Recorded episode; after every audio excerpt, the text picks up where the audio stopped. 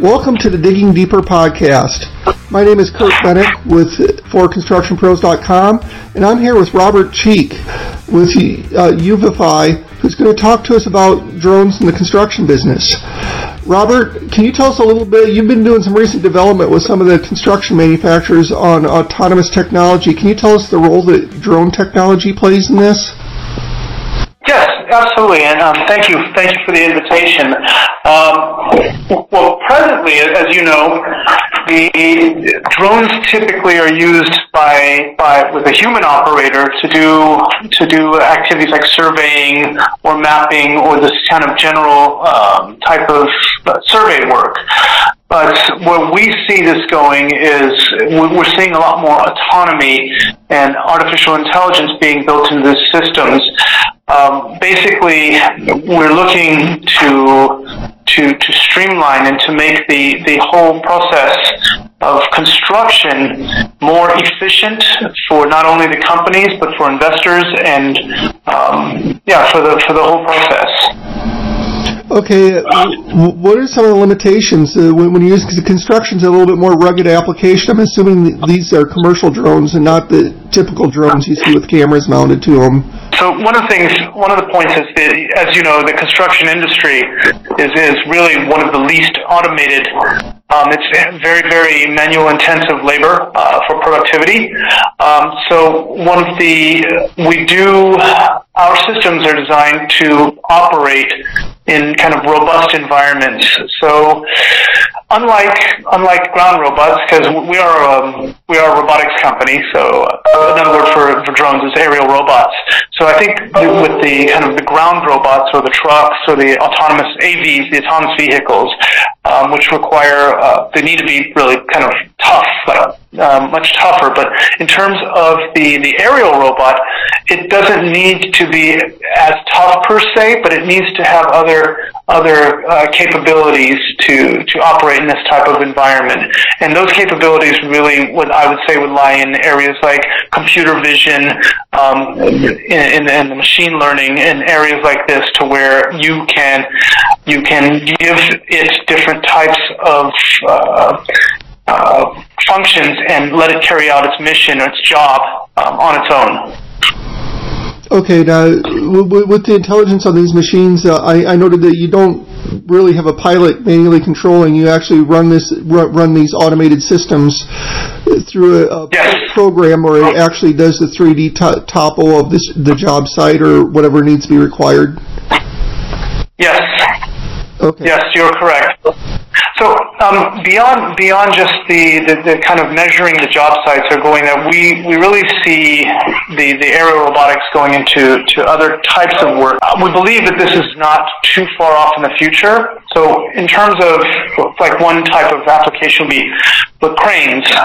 Now right now a lot of a lot of these machines are they don't have the power, but this is coming. I, I believe the, the crane industry will be eventually um, supplanted by, by aerial robots because of their flexibility, um, maneuverability, and, and, capability. And so we see this happening um, in the not too distant future. Um, of course, inspections, um, as you know, uh, autonomous inspections where the, the machines can go in and around buildings um, with loaded with different types of sensors and with different types of capabilities and report in real time what's going on, whether it's with with the, the, the people working on site or security or environmental conditions or um, you name it, uh, we can build the intelligence into it.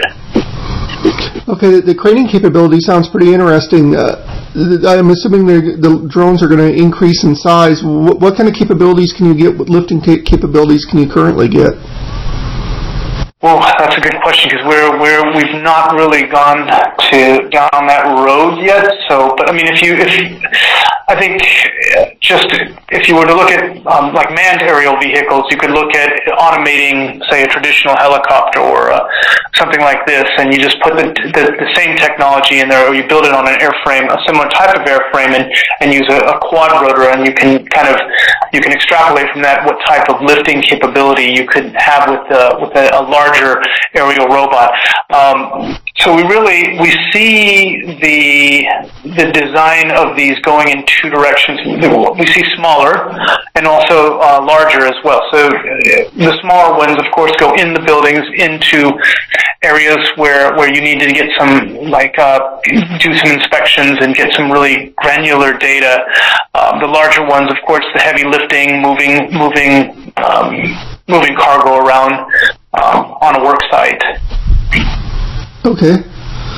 And it, what are some of the hurdles that you see to implementation right now? I, I know you have to be certified or have a the the, way, the government waiver. What other type of hurdles are we looking at for mass implementation of drones on the job site? Hmm. So that's you know that's very much it's it's the, types of regulations are by country. Um, so we operate um, everywhere, all over the world. So we, we deal with different types of regulation. I mean, we operate where we're, we're allowed to operate all over the world. Um, and the, the the regulations, you know, vary by country. Some countries are much more progressive um, in terms of their um, their technology roadmaps. And however, having said that, when one country is advancing um, significantly faster, generally another country or the government will will step in, and of course, because the regulators talk to each other and they say, okay, you know, we're falling behind, and you know, then the industry argues, you know, that we, we need to change these rules, and know, you know different groups will, will, will lobby or push for for changes. Um, I don't know if that was an entirely clear answer to the question, but I think in the U.S regulations, uh, the the administration is, is very is very pro uh, aerial uh, pro, drone. Um, they, I believe they, they see that that this is a uh, strategically important to the country and for business to to help business become more profitable, to help the country actually to to um, get a good position in in, in the business of, of aerial robotics. So there are some challenges. A lot of those challenges have to do with like uh, BVLOS, which is Beyond Visual Line of Sight, but those are are have recently started becoming um, started coming down. Um, so we're making progress. I believe in 2020 we're going to see uh, a lot more progress uh, in that space. We, we were recently in South Korea where we saw we saw your dr- drones in operation on a, a, a mock um, autonomous construction site. Yes. What's involved there? I mean, do you have to work with the manuf- closely with the manufacturer to integrate your drone into a complete autonomous system? So yes, we do work with the manufacturer, but look, so with that particular um, with that particular case, we what we did was we developed the intelligence and uh, for the hardware for our hardware and showed you know, basically for the for the partner and showed how you know we can integrate these aerial robots into into their into their um, their line of, of, of construction equipment. Okay. Basically, we are showing that we have the capability and the know-how to pretty much uh, develop any type of um, any any's a very big uh, big word, small big word, but um, whatever their needs are um, when, it comes to aerial robotics, that we have the technical wherewithal to create it. Okay.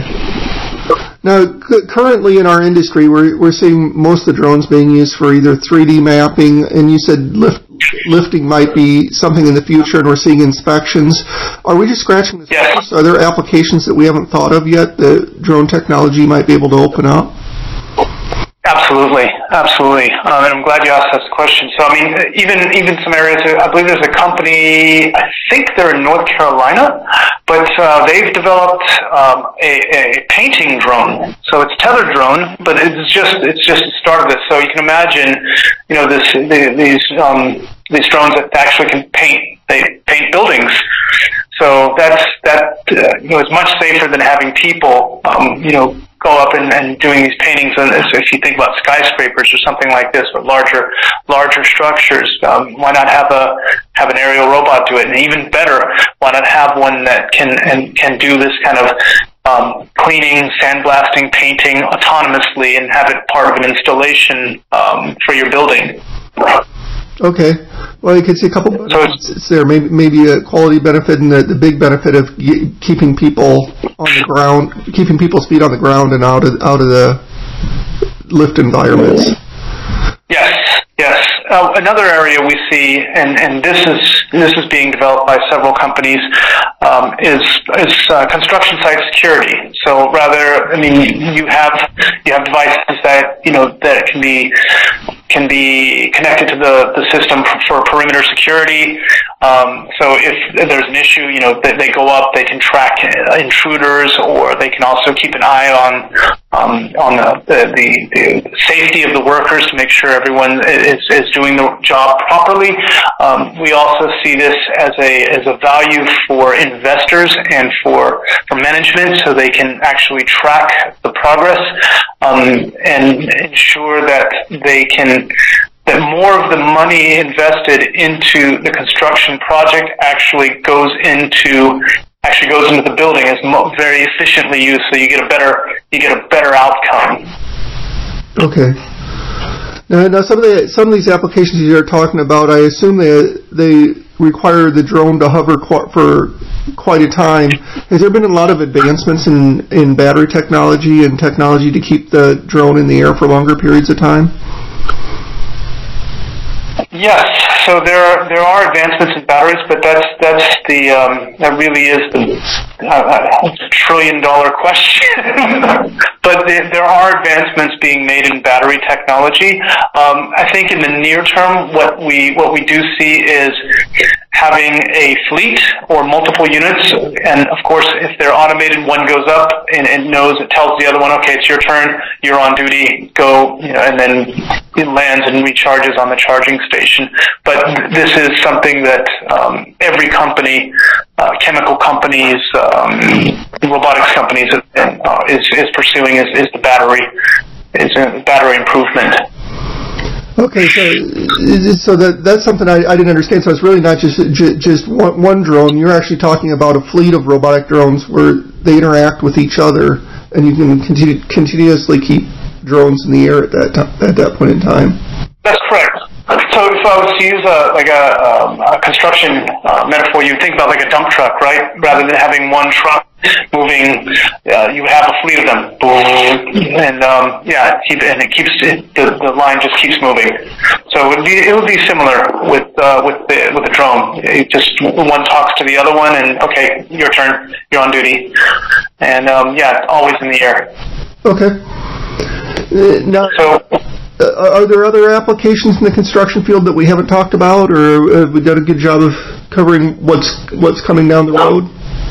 Well, there, there's a, there's a lot of things that are being developed. Um, I could, I, your readers, uh, not your readers, your listeners will probably fall asleep. But um, think one of the things we, we, we may be seeing down the road, in, in, not too far off, is is something like uh, 3D printing capable drones with uh, with the, the 3D printer built on to to do some pre-programmed work, and, and, and not just not just drones, but also other types of robots yes. that can that can you know um, that can build on demand, and yeah. So we, we think that's coming. Um,